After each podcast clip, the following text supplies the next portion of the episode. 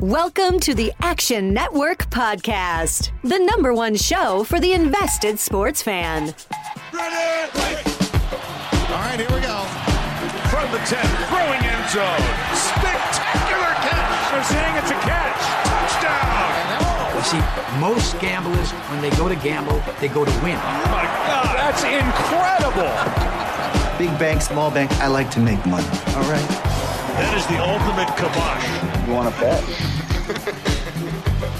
And we are underway. Hello, everyone. Welcome to the Week 2 XFL Fantasy Flex, the X Flex on the Action Network podcast. I'm Matthew Freedman, the editor in chief of Fantasy Labs, part of the Action Network. In this episode, we are breaking down the Week 2 XFL games from a sports betting perspective. We are highlighting some players we like for daily fantasy, and we are looking for value in the XFL futures market. With me, as always, are Sean Koerner and Chris Raybon. Sean is our director of predictive analytics and one of the top in season fantasy football rankers for the past half decade. And Chris is a senior editor and analyst at the Action Network and a co host of the Action Network show on Sirius XM Fantasy Sports Radio. Gentlemen, let's jump into it. Week one, I thought it was fantastic. I want to get your thoughts on it, specifically what we learned from a sports betting perspective. Sean, what did you learn? Well, you know, heading into week one, I was I was just being pretty cautious about it. I was advising not to be too aggressive. You know, we we really don't know how these teams are going to perform until we see them play. Uh, so the only futures bet I made was um, the under seven and a half win totals for Tampa Bay. I thought that was way too high, even though I thought they could be one of the best teams. Um, I think we learned week one that they might not be. Um, and we could talk about that later. I think they might be offering value uh, this week because of it. Um, and the other, the only other bet I made um, for Week One specifically was St. Louis getting 10 points against Dallas. I thought that was way too high, especially with Dallas missing their starting QB. Uh, but other than that, I mean, we learned a little bit about the teams themselves. I think we have a pretty good uh, idea of you know who the top two teams are. Probably DC and Houston, and the the worst team is probably Seattle. But just for a high level point of view, I, I think we still have some you know more learning about the team specifically i think this week uh, will help us out even more but when it came to totals specifically i thought that was what week one was all about. So i was doing a lot of live in-game betting and trying to get a feel for that. And i know we kind of agreed that you know the totals probably be around 47 would seem about right. Um, and we saw the market you know bet all the way up to about 51 to 52 for some of these games. And um, after the first couple of games it, it certainly looked like you know that was a pretty good line. But the next two are super low scoring. So it looks like the market settled down to 40 set, about 47, which we thought this week. So I'm not seeing much value on the totals. But again, this week could show us something the other way. We could see four high scoring games. So curious to hear what you guys think about just totals in general, because that's I think that's still a volatile thing that we haven't quite learned, um, you know, that much quite yet. Yeah, it'll be interesting to see what happens with totals. As we are recording this, FanDuel has uh, just posted lines and they are including totals, and I, I think they're still a tad high. Uh, so that's something for us to keep an eye on. If you look at Action Network right now, we posted earlier in the week uh, a piece in which we broke down some of the lessons we are taking away from week one. And Raybon, uh, you had a lot of things to talk about. What are some of the things you noticed for week one? That's a good way to put it. Noticed. You know, I don't takeaway is a strong word, but um, you know, the first thing, obviously, the scoring. The average combined points for the two teams over the four games was just 38.5. Now, um, in the NFL, you usually expect about 45 and a half to 46. So um, those two games on Sunday, uh, when you only have four games to go off of, it kind of lowered it down. And then a lot of it could have been due maybe to some of the teams missing their starting quarterbacks. You know, LA only scored 17, Dallas scored nine. Um, both of those teams project to be starting different uh, quarterbacks going forward, but also teams were conservative, you know, fourth downs, conservative in terms of their after touchdown conversions. That could also change, but right now, those 50 plus totals, I think, are still you know, way too high given what we saw overall in week one. And then home field advantage, another thing that's kind of tough to gauge after just one week, but home teams did go three and one straight up and against the spread. Their average uh, scoring margin was uh, plus 11 and a half. So I, I thought that was pretty interesting. Um, you know, the, uh, the, the New York Guardians had a big home win as an underdog, so that helped that a lot. And then passing, just like in the regular NFL, passing was seemed to be the more efficient way to move the football. Um, interestingly enough, the average yards per attempt was only 6.3. When the NFL, it's usually uh, you know, uh, well over seven, about 7.4, 7.5. So even though passing was less efficient, if you looked, um, you know, being able to convert on passing attempts into touchdowns and, and, not turning the ball over. That was huge. Uh, the four winning teams had a touchdown to interception ratio of eight to one, and the four losing teams had a touchdown to interception ratio of four to six. So, you know, turnovers, passing, being able to stop the pass, the same things that we kind of are used to in, on any level of football. Um, you know, they played a big part, but um, and that's all without really teams making use of a lot of trickery and, in the double forward pass and, and all that. So uh, those, those things are interesting. And I think that, you know, as teams get better at that, uh, the totals could tick up. But overall, I thought defense has probably played a little better than we uh, expected in, in, week one. And, and, it's caused some volatility in the futures market where we saw a couple of the favorites, you know, Dallas and uh, New York. They went from you know, essentially plus, you know, three to one or four to one, all the way down to six to one, seven to one. So it's going to early in the year. I think it's a good time to kind of hit the futures market um, at, rather than um, jumping on every single game. You know, you can take a team like Tampa Bay, who was one of the favorites coming into the year, Dallas, um, at, at, a much better price right now. And in Tampa Bay in particular, they're playing, they're starting the season with two straight uh, road games. And if home field is a little more important than we thought, uh, that could factor into their value going forward. Uh, great stuff there, Raybon. Um, let's jump in to these games, uh, and, and, I'm I'm excited. Really, uh, we have the New York Guardians at the DC Defenders. These right now are the two teams at the top of the futures market after Week One. So, uh, you know, presumably, if not the two best teams in the league, two of the better teams in the league, and this number has moved. Uh, the DC Defenders are now, if you're looking at FanDuel, six and a half point favorites, and the over under is 48. Sean, what are you thinking when you see this game? Yeah, like you mentioned, I, I think both teams look really good week one, so th- this should be a good game. Um, New York beat the team that, that had the highest win total entering week one, Tampa Bay, and DC. Uh, you know, they beat the team at the lowest um, win total and are probably the, the worst team in the league in Seattle. So I think we could take more away from New York's win uh, last week. And, you know, Cardale Jones does look good. He looks like, you know, a top two QB in this league. I think they're going to be a, tough team to beat.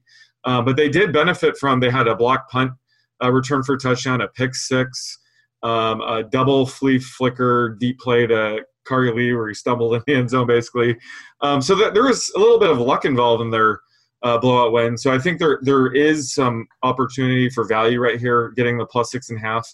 Um, I know we thought it'd be closer to you know three and a half.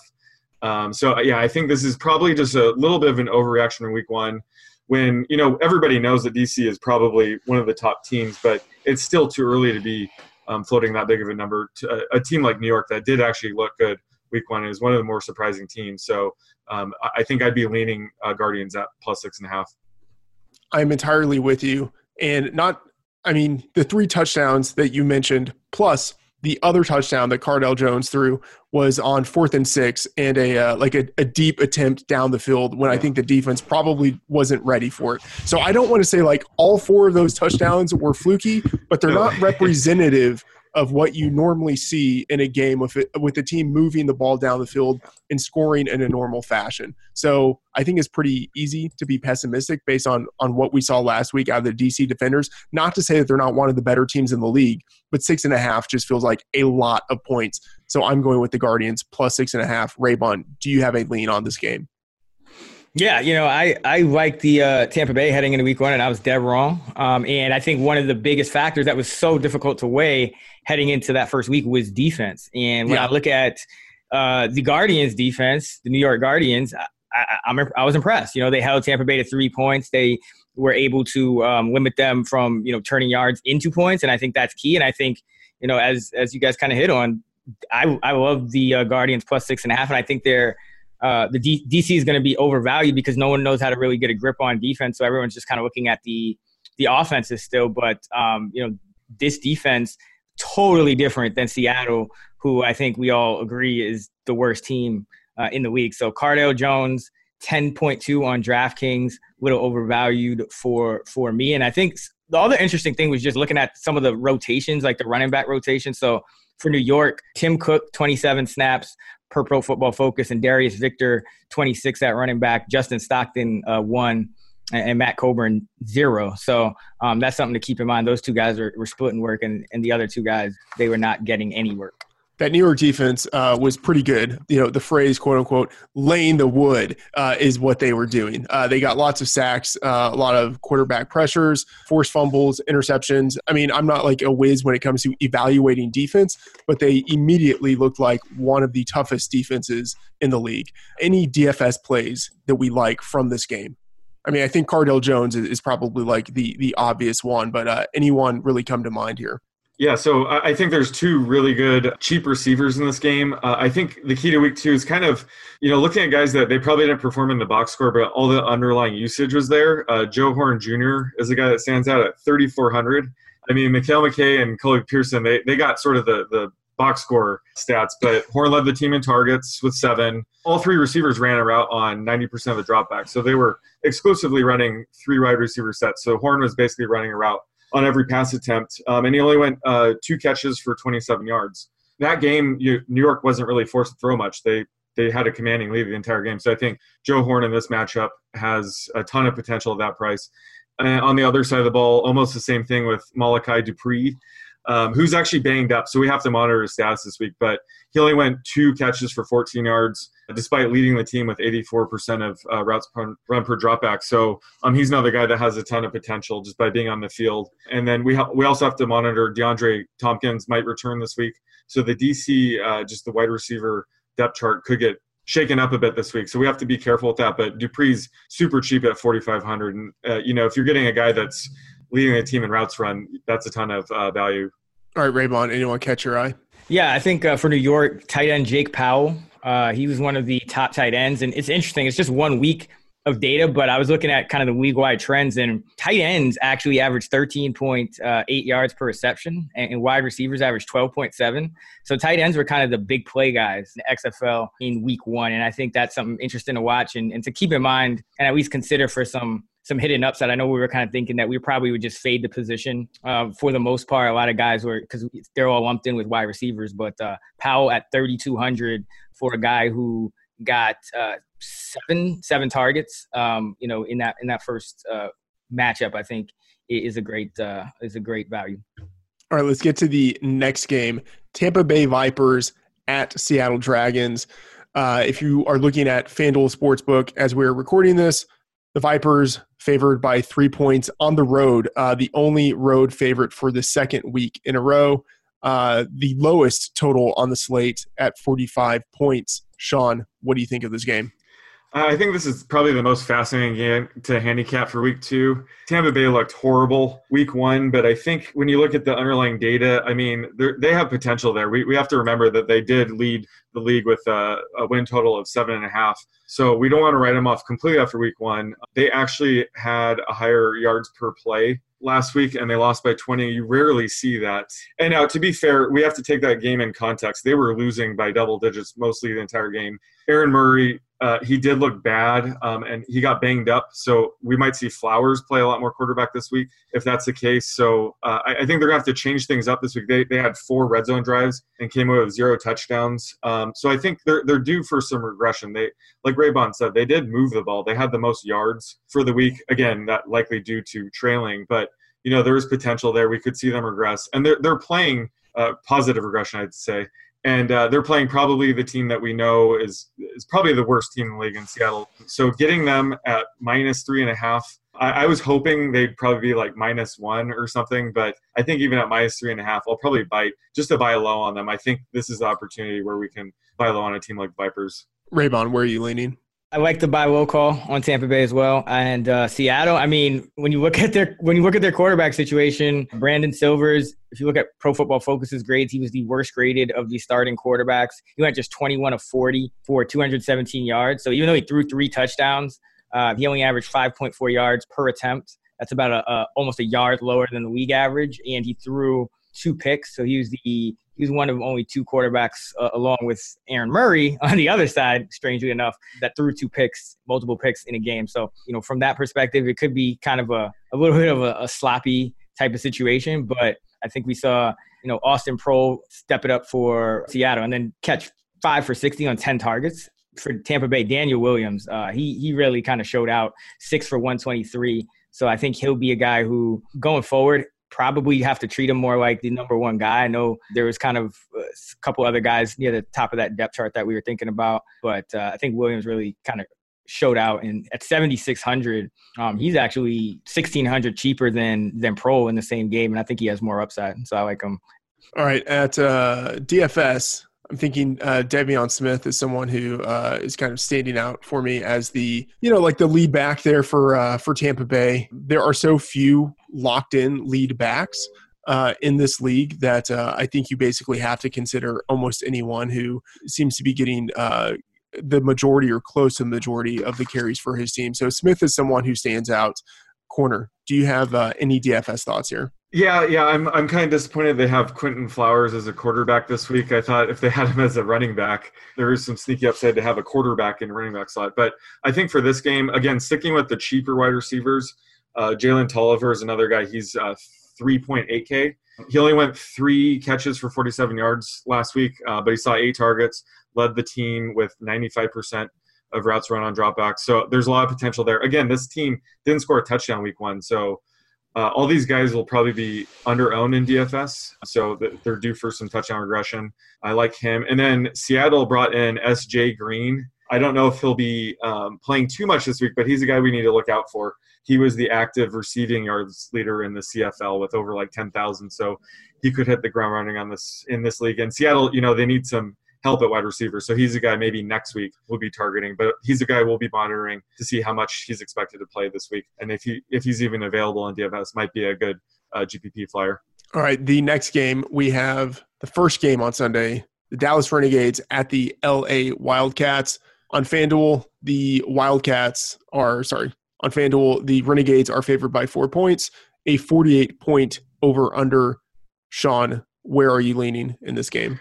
This is probably the trickiest game to handicap this week because both starting quarterbacks were out last week right. and will be playing this week. So, I mean, at least LA, you know, put up a fight. They they put up a 14 point lead um, against Houston, then gave up 25 unanswered points. But you know, Dallas just stunk the entire game.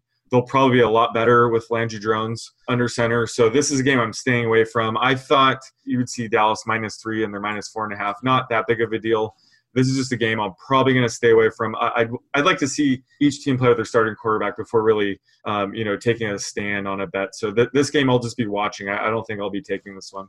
Yeah, if I had to lean in, uh, on anything in this game, I would probably be leaning towards the under uh, at 48. Uh, you know, you have two quarterbacks who haven't played yet in the league. They're both kind of injured. You know, they could be rusty, not a strong connection with their wide receivers. And then I thought both coaching staffs kind of showed the willingness to uh, just sit on the ball and not really be as aggressive as they probably should have been last week. So uh, that's the way I would lean in this game if I were to bet it. Uh, Raybon, any thoughts here?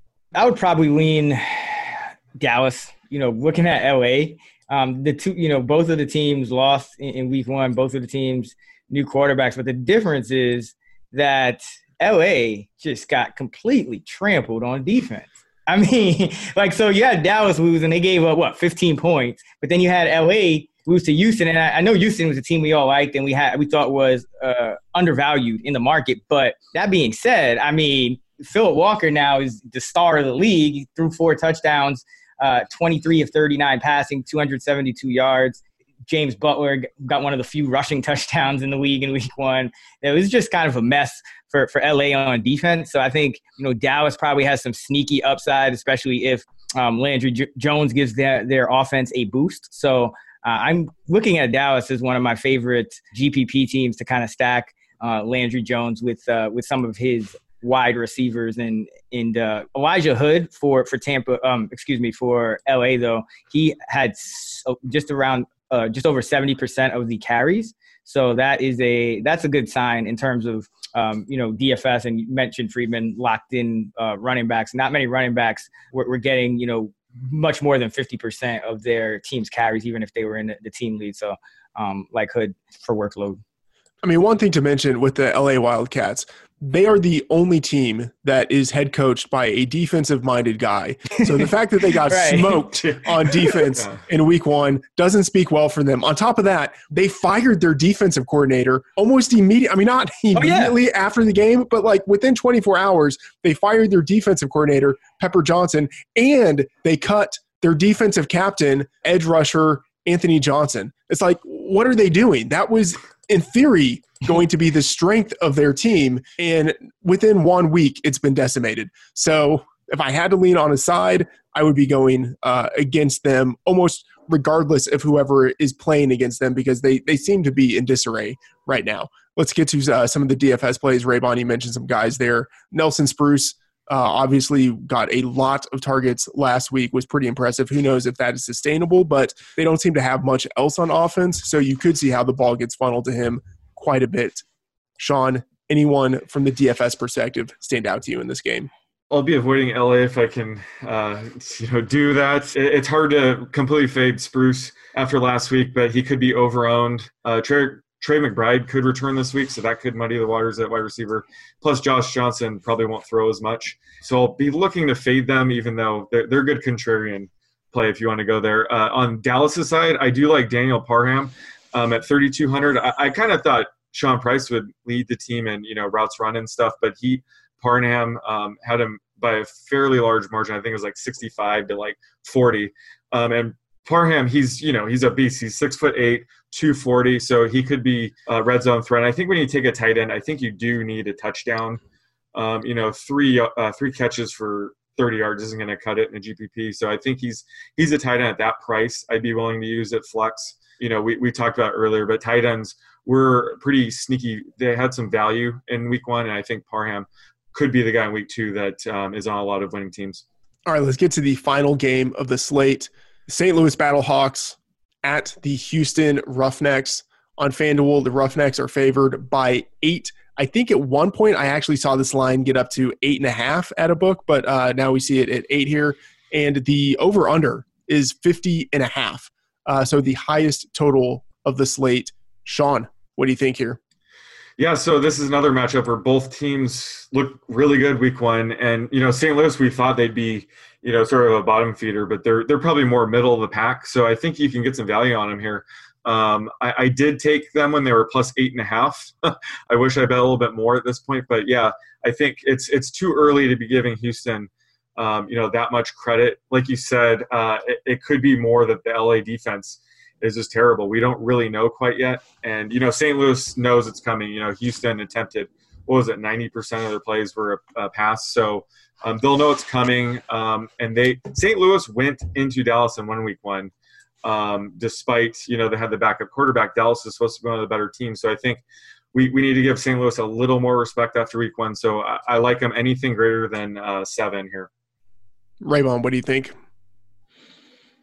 Yeah, um, I think there's value on St. Louis because if you look at, you know, all right, Houston, they they go and they play um, they play the Wildcats, and I'm looking at the grades for for the quarterbacks, and you know, even though Philip Walker put up that big game with the four touchdowns, the one pick, um, he's actually the fifth rated quarterback in PFF's grades, and and uh, and Jordan Ta'amu, the quarterback for St. Louis, is number three. So that tells me that you know there was something there there was a little bit to do with that with that LA defense for for Houston and you know St. Louis they got a tough win.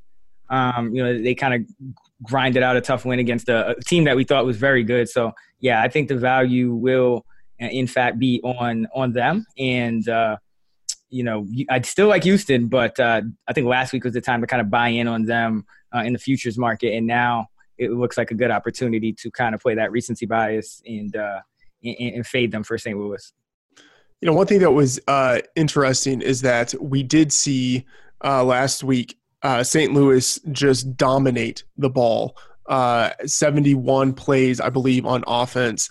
A lot of them were running plays. I think they were the, the most run heavy team in the league. And so it'll be curious to see if they go that way again uh, in an attempt, obviously, to keep the high scoring offense uh, off of the field for the, the Houston Roughnecks. And so I'm curious what that might end up doing with the over uh, the over under. But if I had to lean, I, I don't know. I guess I just I would probably still lean on the under for uh, a lot of these totals.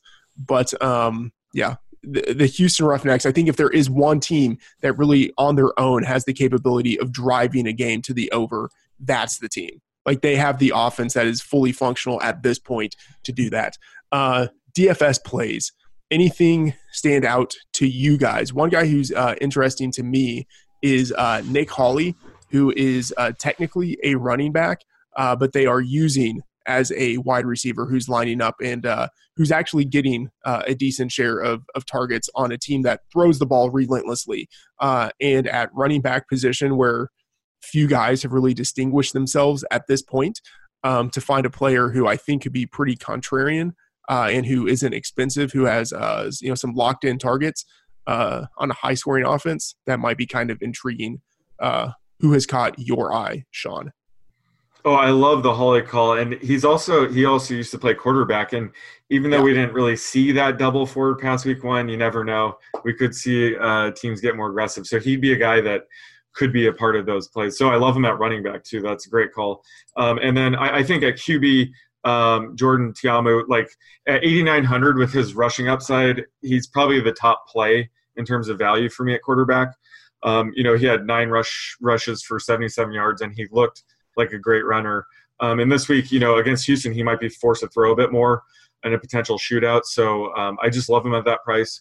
On Houston side, I know everybody realizes that Houston is, you know, basically the Kansas City Chiefs. Like they're going to throw a ton. They're a great DFS team, um, especially at wide receiver.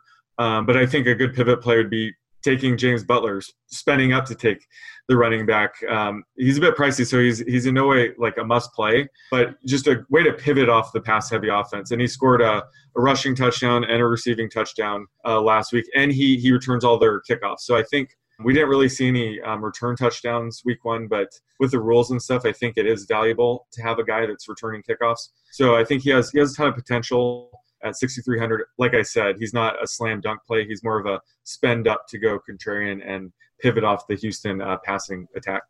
Raybon, what do you think here?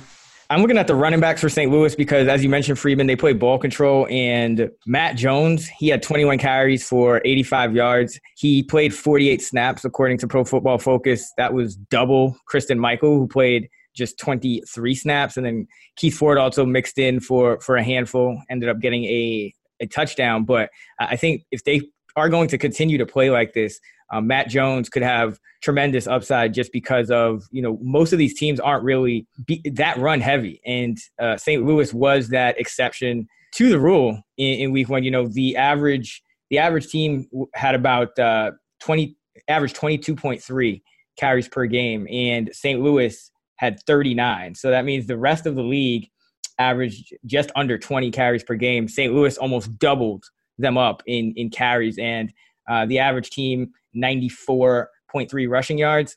St. Louis 191. And then I'm looking at the broken tackles. So PFF has Matt Jones with only three broken tackles. That's you know, there's a bunch of guys with um, three. There's a and then uh, another four guys have uh, four or more. So that tells me that all those carries and he was kind of consistently, you know, just kind of playing physical and consistently making strong runs. And, and this team was making strong runs. And I think that's something to kind of keep in mind because they, there could there could be one or even two of the backs. You know, even Michael maybe um, could end up outscoring a lot of the rest of the league just because of that volume. So I think um, they're a team I'll definitely be looking at. And then for those same reasons, I think I am going to be fading Houston a little bit on offense. Number one, because again, I think that their opponent in week one was a little bit a little bit weak. And then, you know, number two, that ball control on the other side. So St. Louis, you know, they have the the number three rank out of the eight teams run blocking in, terms of in week uh, one. And so I think St. Louis um, could there's definitely a danger of St. Louis kind of keep it playing keep away here.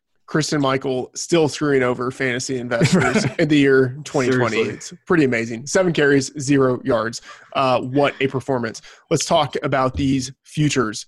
We have the DC Defenders at plus 350 on FanDuel, the New York Guardians at plus 430, the Roughnecks at plus 500, the Renegades at plus 650, the Vipers at plus 650, the Battlehawks at plus 700, the Wildcats at plus 1200, and the Dragons bringing up the rear at plus 1600. Sean, any of these stand out to you? Well, I, w- I would just say now would be a good time to sort of buy back in on Dallas and even Tampa Bay at uh, plus 650. You know, Dallas did look bad, but you know they get Landry Jones back this week, hopefully. So, you know, th- these two teams were considered the favorites heading in, heading in, and we have to assume every team's going to lose one game, and they just they already got that out of the way. So I think that just in terms of playing the market, those would be the teams if you're going to bet. Um, I think I'd target those. All right, Renegades and Vipers both both available at plus six fifty at DraftKings. Raybon, uh, any of these futures catch your eye? Yeah, I love the Tampa Bay call, and I, I like the Battlehawks. You know, they're still what do they have the third uh, hmm. longest odds to win, and if you look at their overall team grade in PFF, it's just one week, but they were the top graded team overall, and I think um, you know they also beat a very good team, and you know that's kind of the difference between St. Louis and potentially some of these other teams, at least, you know, New York excluded, but St. Louis, New York's price went up. St. Louis is still, I think, at a, a decent price. You know, anytime you have an 18 league and you can get uh, a team for you know near that, you know, seven to one here for St. for St. Louis, that's the team I want to invest on. So before week one, it was Houston. Uh, now it's St. Louis. All right, guys. Favorite bets on the board for week two. Sean, what do you have? I'm going to go with uh, Tampa Bay uh, minus three and a half. I mean, it's a bit of a leap of faith play. Um, and we've talked about it. Uh, we talked about in the preview that I think Seattle will have one of the better home field advantages, but they're they're probably the worst team in the league. And Tampa Bay, I mean, they did move the ball. Like I said, they had four red zone drives, came in with zero touchdowns. I think that'll regress. Murray had two picks. Nick Truesdell looked great, and he just, he happened to have that fumble that got returned for a touchdown. So they had a lot of bad luck despite being able to move the ball. So I think, you know, due to some positive regression this week, that I could see them winning by double digits. Um, so I'm taking that. I don't like taking, you know, field goal favorites on the road in the NFL, but I think when it comes to this league, uh, variance is our friend. So I think we'll see the Vipers bounce back this week and look like one of the better teams. All right, and they are available at minus three at DraftKings and FanDuel. Raybon, who do you like? St. Louis. I mean, St. Louis, this is, yeah. This is a, they're plus. First of all, the biggest spread on the board, plus eight. This is a team that they were the top graded team in the league uh, per PFF. They were a team that they beat a team in Dallas. Yes, Dallas missing their starting quarterback, but still, um, you know, a team we thought would, would be very good. And now you're sitting here with the biggest spread just because Houston beats up on this, what I think is a, a pretty bad Wildcats defense. So I, I think there's value on straight up the St. Louis money line because there's going to be a lot of kind of variance anyway. Uh, you could get their money line at about plus 255, uh, but I take them at plus eight as well. I just think that's the uh, that's the team that kind of sticks out here uh, in terms of the uh, in terms of the value. Again, they played well. They beat a good team. Uh, their quarterback Jordan Ta'amu, dual threat ability, was one of the best quarterbacks in, in Week One, and uh, played against uh, what I think is a much you know tougher defense. So the, the, overall score didn't stand out, but we could be looking back at that you know six point road win for St. Louis, you know, in a few weeks and saying, wow, that, you know, that really amps up their degree of difficulty. And, and so uh, I, I would want to take advantage of that now. I think that that line is way too big. No way they should be the biggest underdogs on the board, in my opinion. All right. And uh, my favorite, the Guardians, plus six and a half.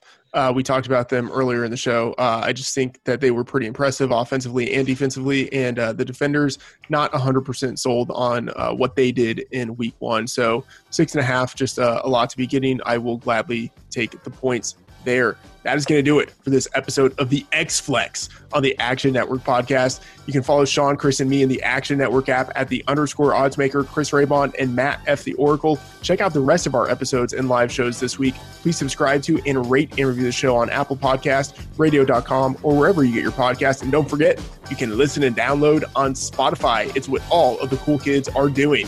See you again next episode.